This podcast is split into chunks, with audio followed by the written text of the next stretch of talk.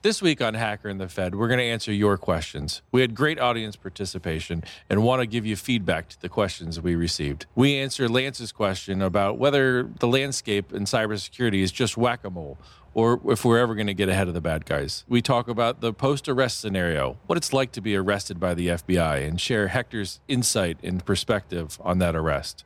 And then we answer a small business owner from New Jersey's questions about how to secure her social media accounts and her websites and what happens if she gets hacked into. All right, Hector, let's get into it. Hector Monsegur was responsible for some of the most notorious hacks Former ever. FBI Special Agent Chris Tarbell. Hackers and FBI informants participated in some of the world's most infamous hacks. That caused up to $50 million in damages. A life in the shadows. Cyber attacks on the rise.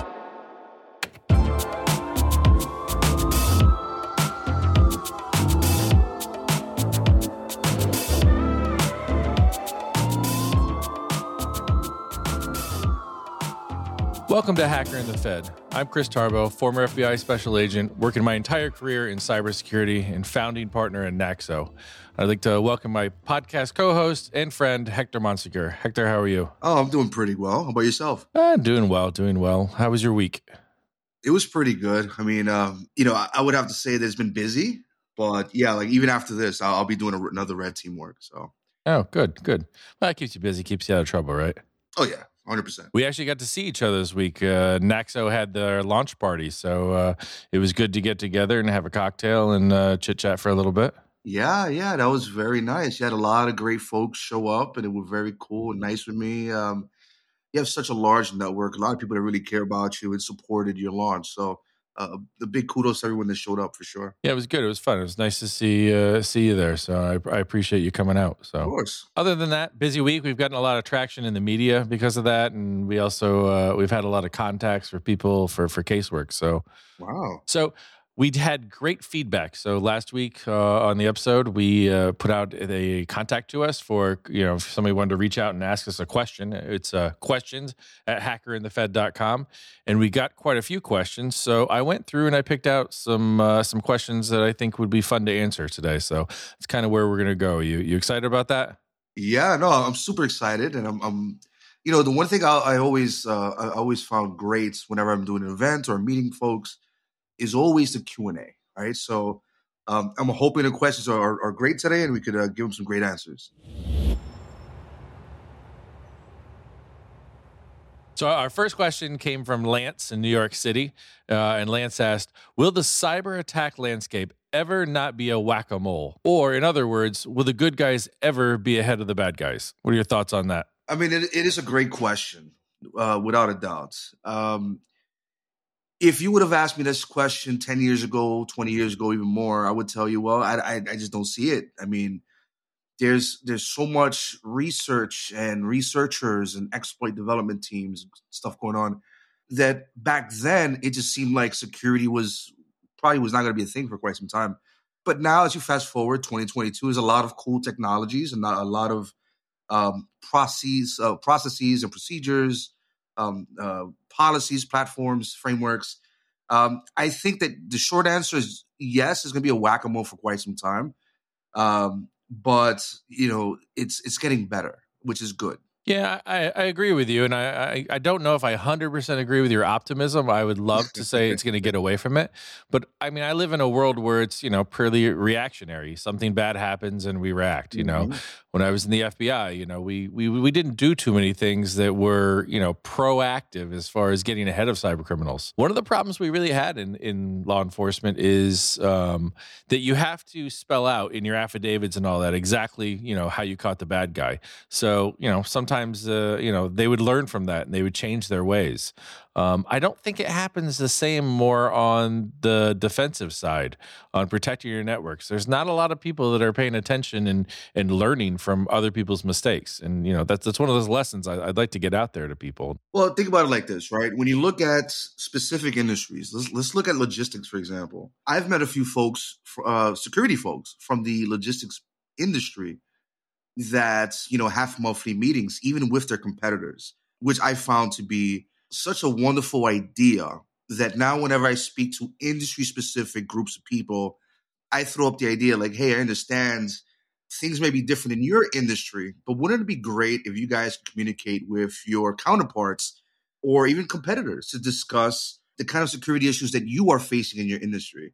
It goes a long way. This is why organizations like uh, OWASP and InfraGard and all these different groups they exist to share information within their circles let's try to expand that a bit more, right? So, did you find that they they're open and and, and talk with each other? Because in 2011, 2012, when I was in the FBI, I was tasked with kind of uh, we were having a real problem with hackers getting into banks, uh, especially in New York City. You know, New York City has just about every bank in the world has a some sort of office there, and hacking was going bad into banks, and we needed to kind of get them together, and so I brought together the, the IT people of banks into a meeting. Uh, kind of the FBI hosted it and tried to get them to talk, but they wouldn't talk with each other. I mean, uh, you know, a lot of bank reputation goes to how secure they are. So they, they didn't want to admit with their competitors in the room that they had a problem. But the thing the thing I was seeing from my end is they were having the same problem.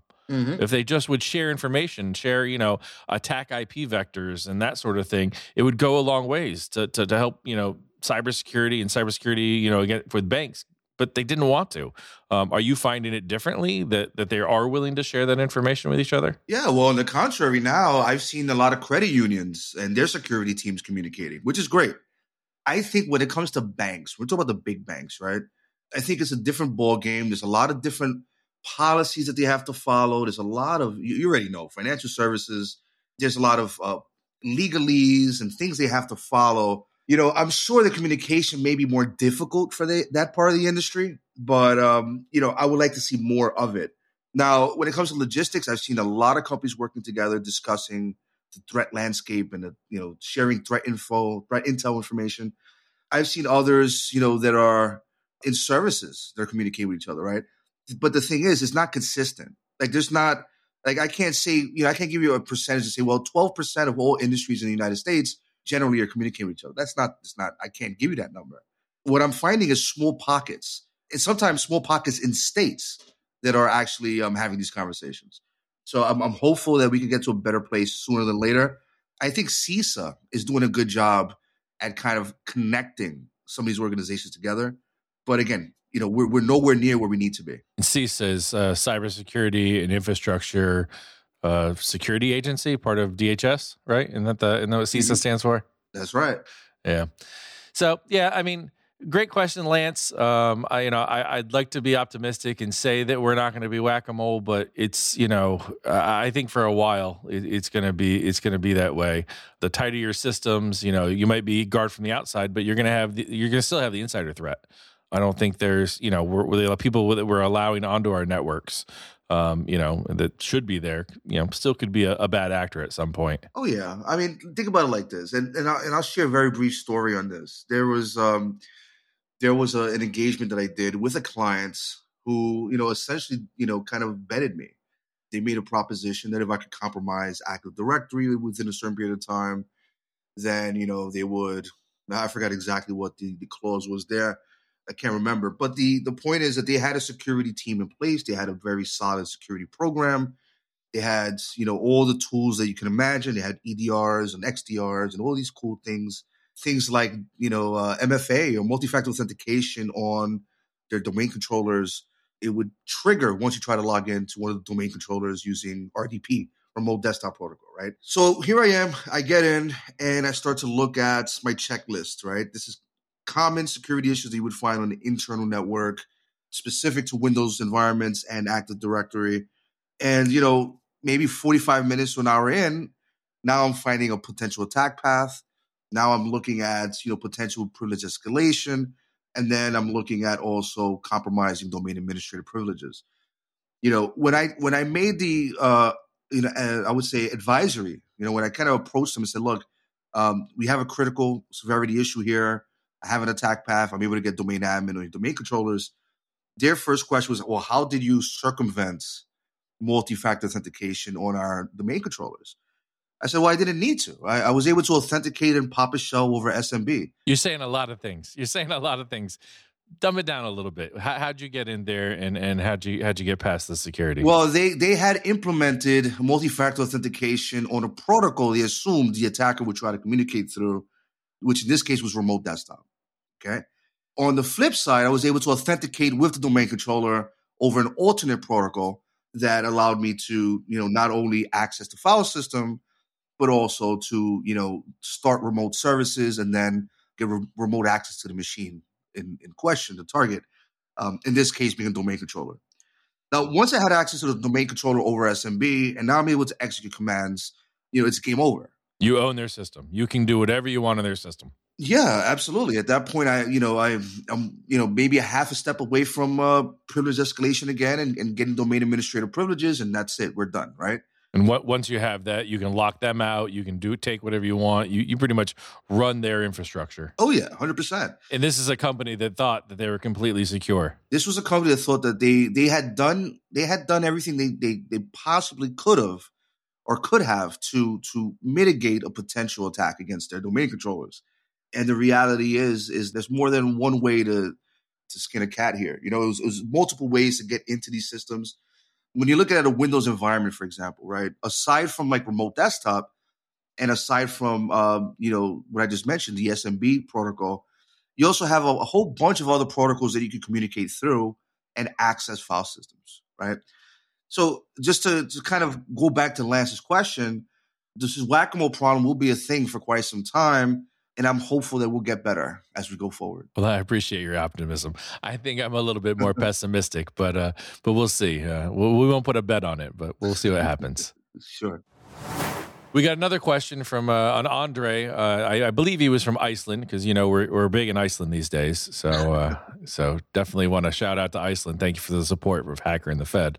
Um, Andre wants to know about uh, the the post arrest scenario. Uh, mm. What really happens to a hacker after they're arrested by the FBI, and kind of wants to know uh, the perspective from your point of view and from my point of view. That's a great question. A question that I don't really see explored by folks uh, in general, especially hackers that you know have um, uh, gone into the public eye.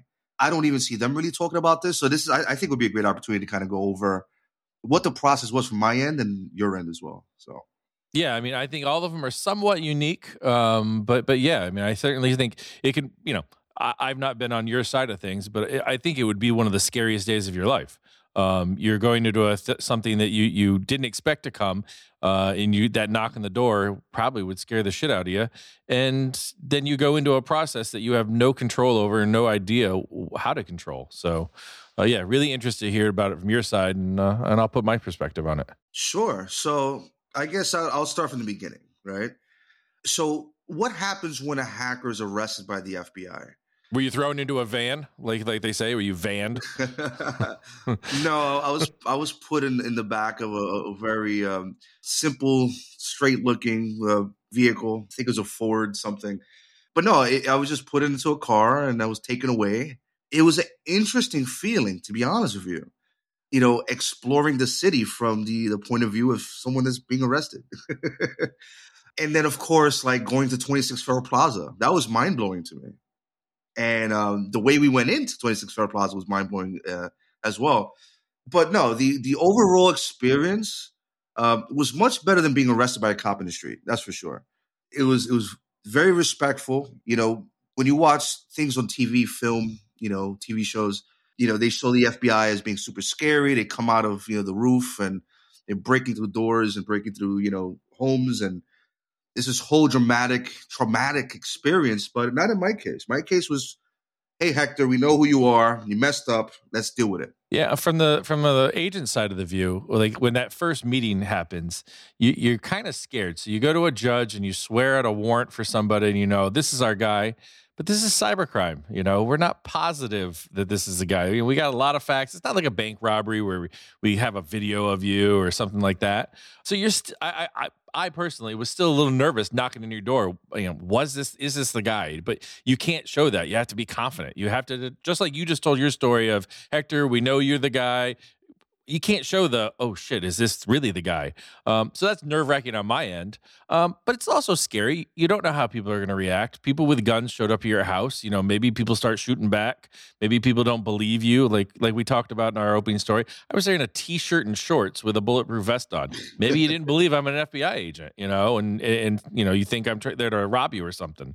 The nerves of the do i have the right guy? The nerves of you know am, am i going to get into a shootout here uh, it's somewhat of a scary situation. And I had to walk up six flights of stairs. I mean, I've ever told you how hard it is to walk up six flights of stairs with a bulletproof vest and carrying a ballistic shield? It's not easy. No, I can imagine. You know, and then you bring other people. And so you're, I was the case agent. So it's kind of, uh, you know, well, if I'm wrong here, man, these people, I ruined their whole evening. And I certainly ruined your evening. Yeah. Well, you know, I, I have to say that uh, from my point of view, you know, the one thing I did realize is that you know you definitely came with it with a lot of folks, right? You know, there was a, there's plenty of folks there, and I could imagine just hearing what you're saying. I could imagine the anxiety from your perspective because you're right. It, I, it could have been the wrong person. There was a lot of false information going around at the time as to who I was, so it completely makes sense that you were like, "Damn, I hope this is the guy." From my perspective, when you knocked on my door and um, you presented the the case as is, like, hey, we know who you are, yada yada yada yada. I initially thought, well, maybe I could do some social engineering here. Let me try this out.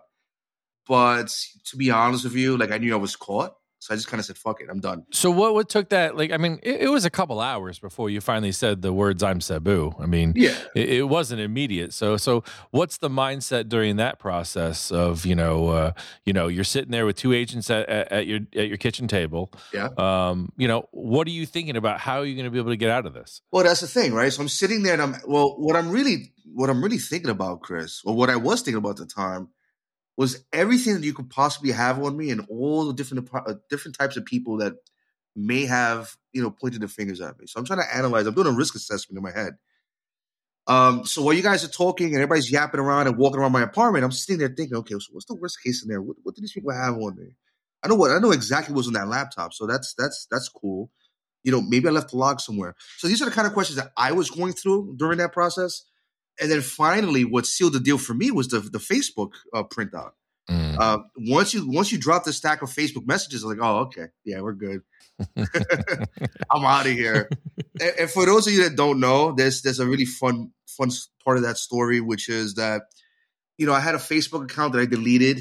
I thought it was deleted, and in my messages there was questions and and you know kind of like some some very arbitrary back and forth between me and a cousin and um, once I once I knew that those messages were in the hands of the FBI, FBI, I was like, okay, let me just deal with this problem because I, I am not going to get out of this one for sure. Had you ever thought about that? Did you ever you like think back that that conversation would be a problem? Yeah, I mean, you know, listen, I understood that retention policies existed because I've worked at data centers before. I've done retention in some capacity, but I thought that you know, I I, I kind of I gave Facebook the benefit of the doubt. What I should have did, right? And, and and by the way, I'm not glorifying any of this, but what I probably would have done is compromise Facebook and just deleted all the storage myself prior to my arrest.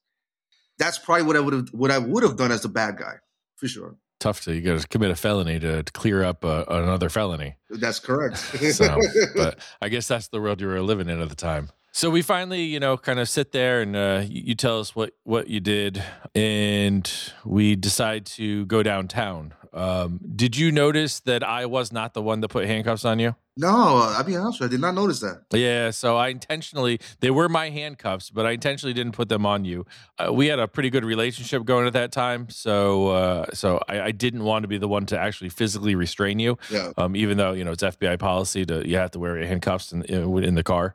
Yeah. Um, so then you and I hop in a car. Um, someone drives us. I sit in the back seat with you. Um, yeah. I don't remember much conversation. Do you? There was a little bit.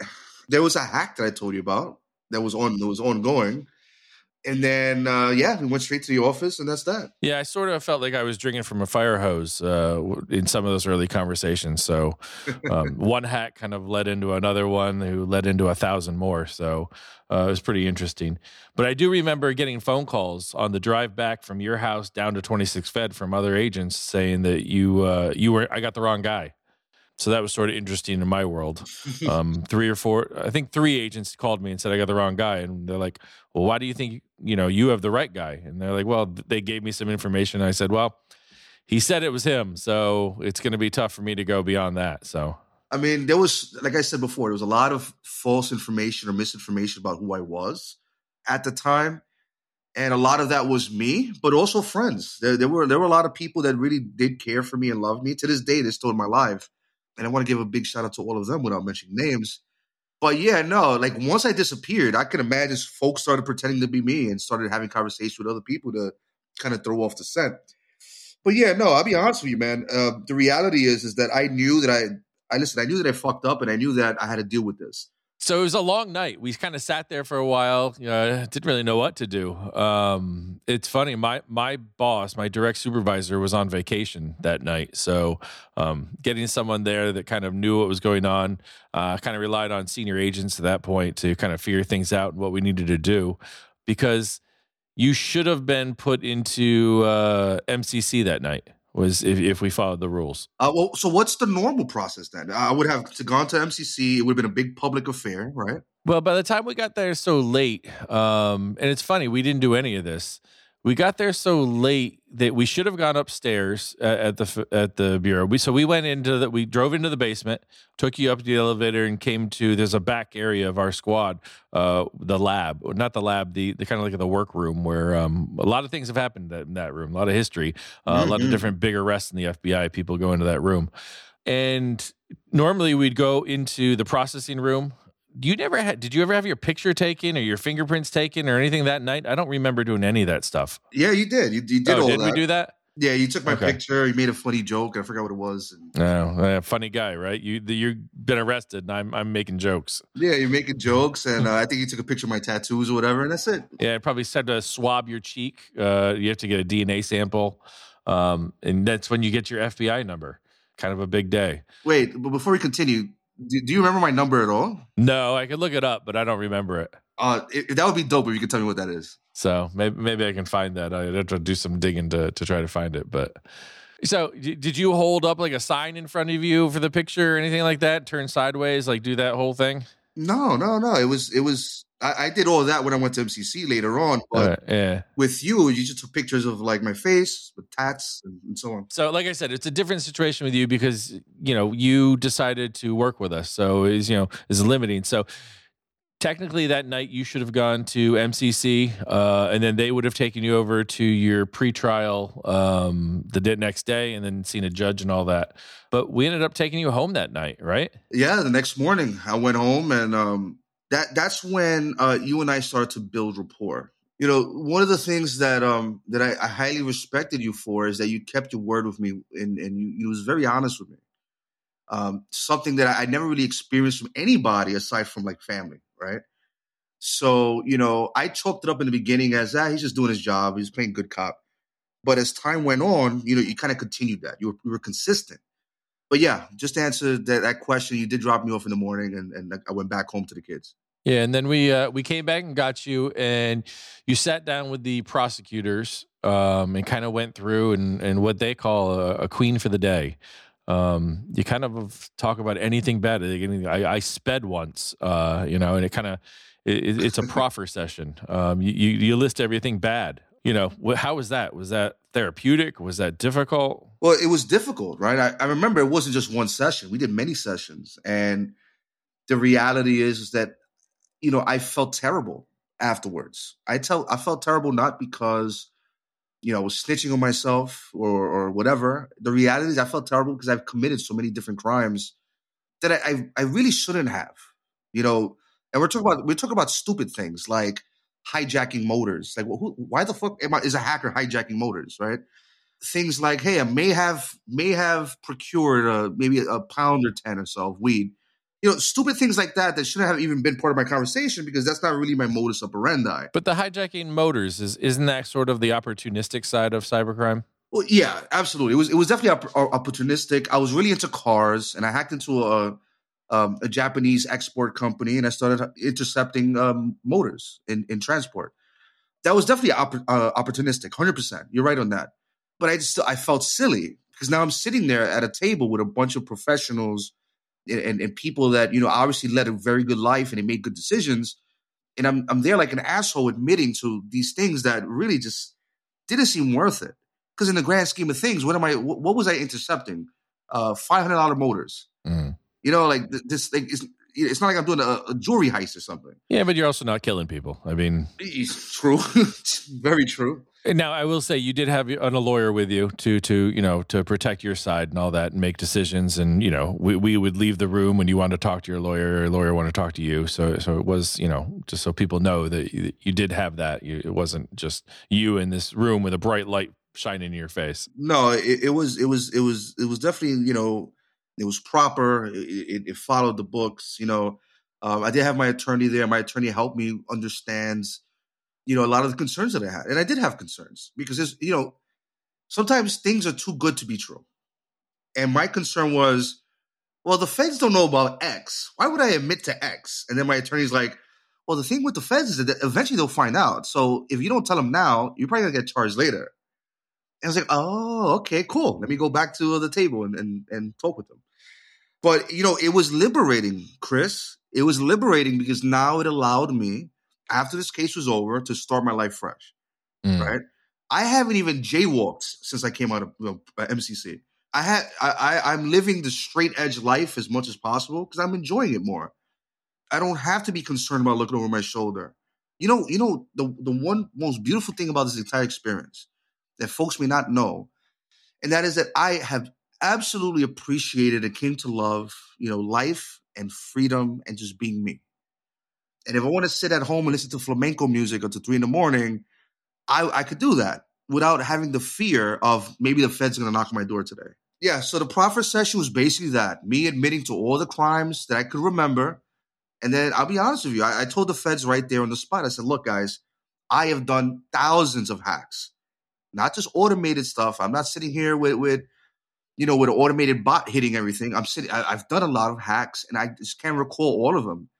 And that was my biggest concern, Chris. I'm sure you remember, right? Because we kind of talked about it a couple times and you guys completely understood. So and then we had your we took you over to the judge and we had uh, you know we had I had to go over the prosecutors and you know we sat down with the judge ahead of time to kind of explain what we were trying to think about doing. Um, and so normally your preliminary hearing is you know in court 5A over in Southern District. Um, this time it was in judge's chambers and you you didn't have to do it in public. So that was a very unique experience. And the judge, the judge was a sweetheart. I mean, Judge Preska. I know people a lot of a lot of people are scared of her, and uh, you know, granted, she's earned that. But from my perspective, as the guy that fucked up and the guy that's that's about to face a long time in prison, you know, she didn't beat me down, right? She didn't beat me down, and she didn't scold me. She was a complete professional, and she under, she, she made sure that I understood all my rights.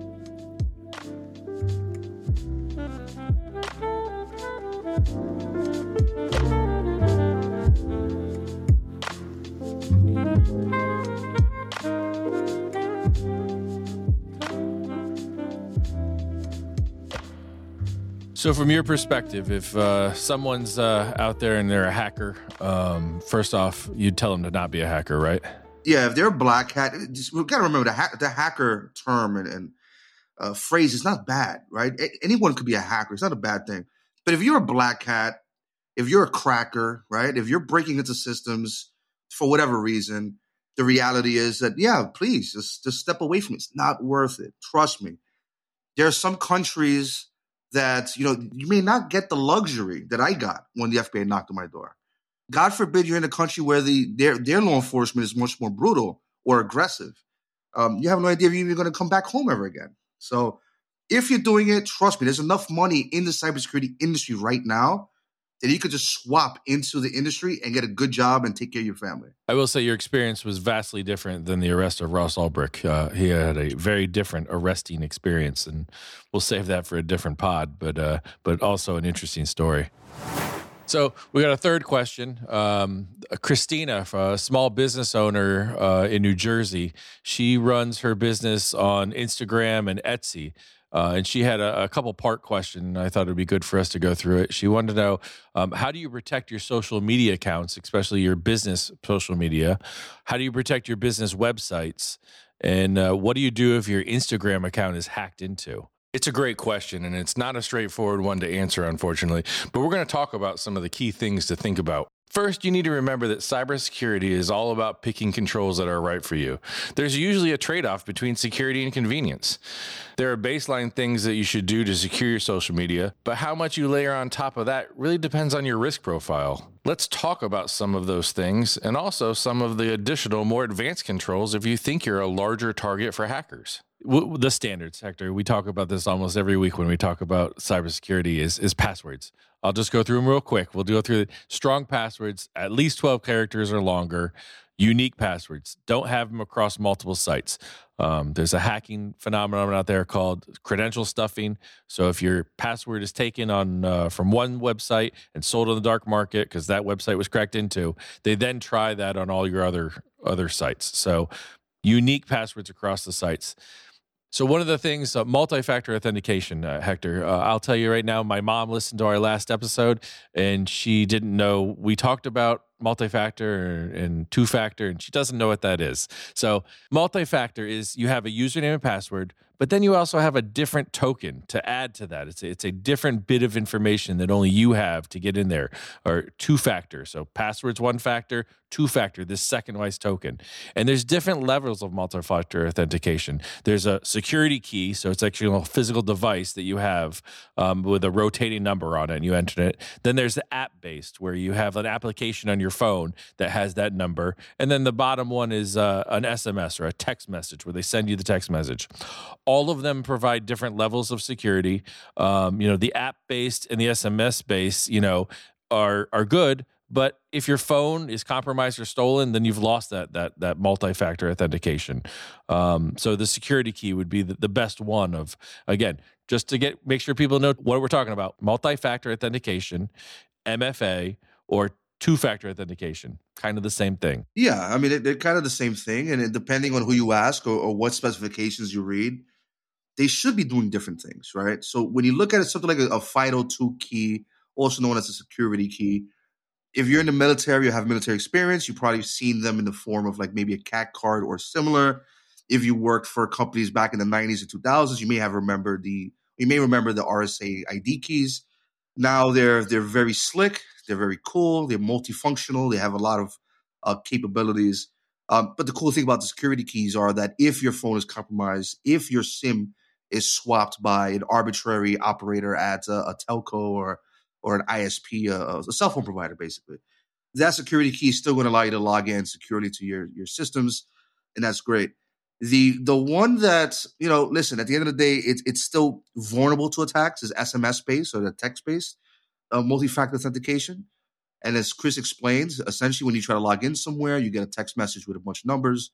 You put those numbers into the application, but if you have SMS and your SIM for your cell phone is hijacked by uh, by a malicious actor, then they would be able to intercept the SMS. A sophisticated attack, though. I mean, so yeah. the SMS does provide some security, but it is vulnerable to a certain amount of attacks. You know, again, weighing your options uh, uh, on uh, you know a small business owner. Do you think you're going to be targeted by those sophisticated attacks that takes over the SIMs on your cell phone? Probably not, but you know, just so you have knowledge that there are better based multi-factor authentication tools out there. I would rather an organization have at the very least SMS authentication than, than nothing at all right? So exactly. If you just have a username and password, that's not really a good solution.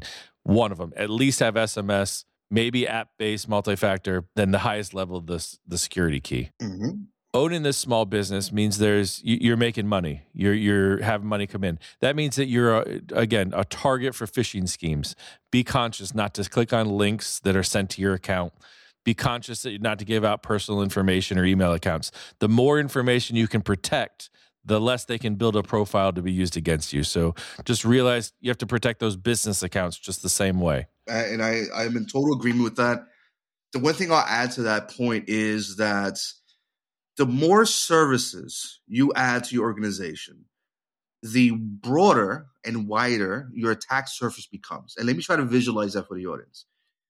So let's assume you have a very small house. The small house is just uh, essentially a studio apartment. There's one room, okay? And you have one door going in, one door to go out, right? As you add Instagram to your attack surface, now you're adding uh, another room adjacent to it, and you've broken the wall and added an extra door.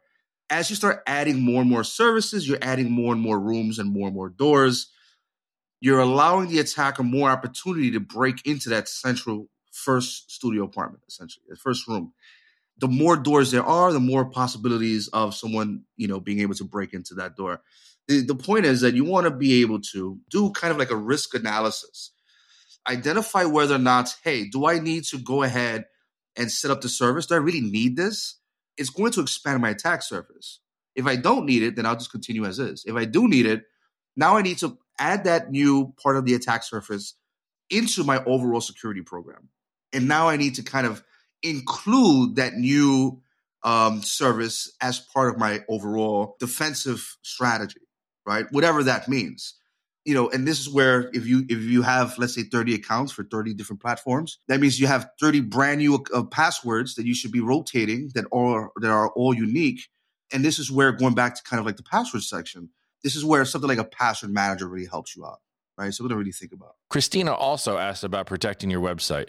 For most small business owners, you're running a website through a third party web provider, and the main attack vector you can control is your access to that interface. My recommendations are the same as for social media accounts. You know, make strong passwords, enable two factor authentication, and make sure you've done your research on the service. Make sure it's reputable, you know, because if they get hacked, then you're going to get hacked privacy settings. So these Instagram accounts come with privacy settings. The default settings are probably not right for you and your business. Modify those settings so it's appropriate. You know, you, it's a balance between security and business continuity for you. So, mo, you know, don't just go with the default settings.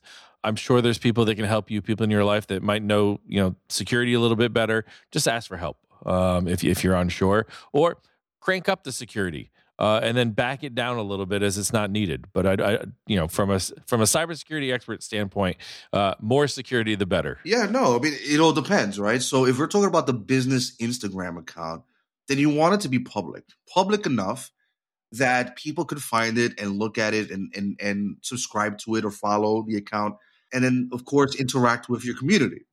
Now, if you also have a personal Instagram account or whatever, you want to make sure and again, this all depends on your personal risk analysis. You know, more than likely, you want to be able to add some privacy settings or enable some privacy set, privacy settings so that the only people that can actually interact with you and or look at your photos or look at your community um, communications, comments, and so on are people that are already added to your friends list.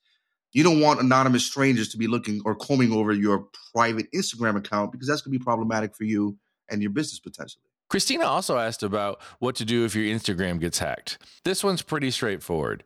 If you can get into your account, change your password immediately, and add some security features. You should also rotate your password for Facebook since the two platforms are connected.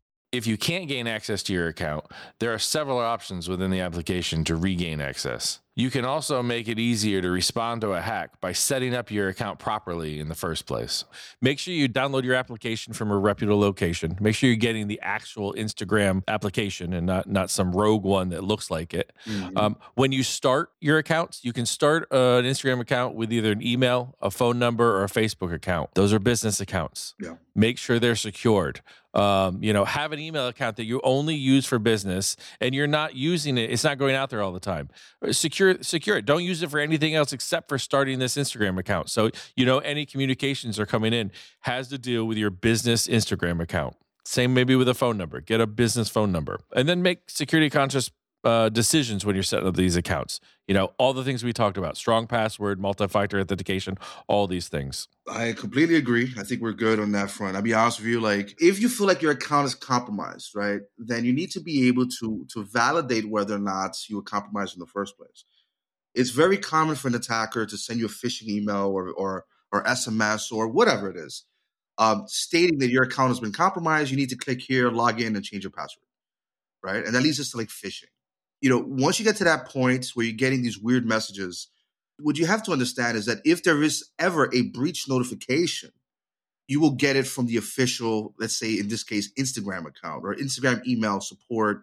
Um, you could also go to Google and kind of identify what that email looks like or what it should look like. There's plenty of examples. Hector, I think the the action should be security at mail.instagram.com. Um, anything other than that, they're tricking you, uh, including like if the L is a capital I, look for things like that. It has to be that exact address. Absolutely. You want to be able to validate, you know, what it is you're interacting with, whether it's the email, whether it is like an Instagram page that you have to click on. The reality is that I would tell people, listen, try to avoid clicking on things in, in general. You know, and if you could, if you could log in and try to reset your passwords from within the app or from within Instagram.com itself, even better but clicking on links that lead you to other links that uh, redirect you to another one, you know, it gets confusing sometimes. And there's a, there's enough trickery that would kind of confuse a target, right? A victim. And I understand it gets extremely difficult. But trust me, you know, once we start you know having these more more of these conversations, Chris, I think the audience is going to get it. Which we're going to give as much information as we can to kind of deal with these scenarios. Yeah, don't panic. They're trying to get you to be scared. So they're going to send you, "Oh, you have to act now. Do this. Click this immediately." Just slow down, assess the situation and see what's happening. Don't do something that you can't pull back, you know, and clicking that link and and typing in that password or approving the the the multi-factor authentication. Just figure out what's going on before you click on those links because again you're going to be a target. There are ways to get your instagram back. Uh, a lot of that has to do with that setup email or that setup phone number. And so that's why if you use a specific email account that's just used for your business instagram account and don't use it outside for anything else you'll know that you'll have that to be able to get into later on uh, to authenticate yourself and get control of that account back. Uh, and once you get in there, take all the security things we talked about earlier, uh, change the password, the multi-factor authentication, removed any linked accounts, and and start revoking any third third party uh, applications that have been added. So, not as scary as you think. I, I know people think they're the when they lose their business accounts, uh, the world's falling down. Um, I follow a guy on YouTube that he lost his YouTube channel, uh, and he thought his whole career was over because of it. Um, it took him, you know, a little bit of time to get back, but he did get it back and, and get it under control. So um, scary situation, but controllable. I, I really want to really want to touch on what you said about you know the the panicky right, the panicking part. Mm-hmm. That is that is part of almost every social engineer's playbook, and that is to to try to try to create as much chaos and confusion as possible. The point is, the attacker, the adversary in this case, wants to put you in a position where you're going to react before you really think about it, or you're going to act upon an action. And what you may be doing is falling exactly or precisely into the position they want you to be in. So if you feel like you're compromised, take a step back, take a breather, and start looking at your policy. There's one thing I always want you guys to always remember is that you always want to have some sort of policy in your lives when you're dealing with something like this. The same way when you work in an office and there's like a fire drill policy, right? You want to make sure that at the very least, if you're not documenting this, uh, and, and, I, and I hope you do, you should at the very least have this methodology in your mind ready for in the event something happens. Okay.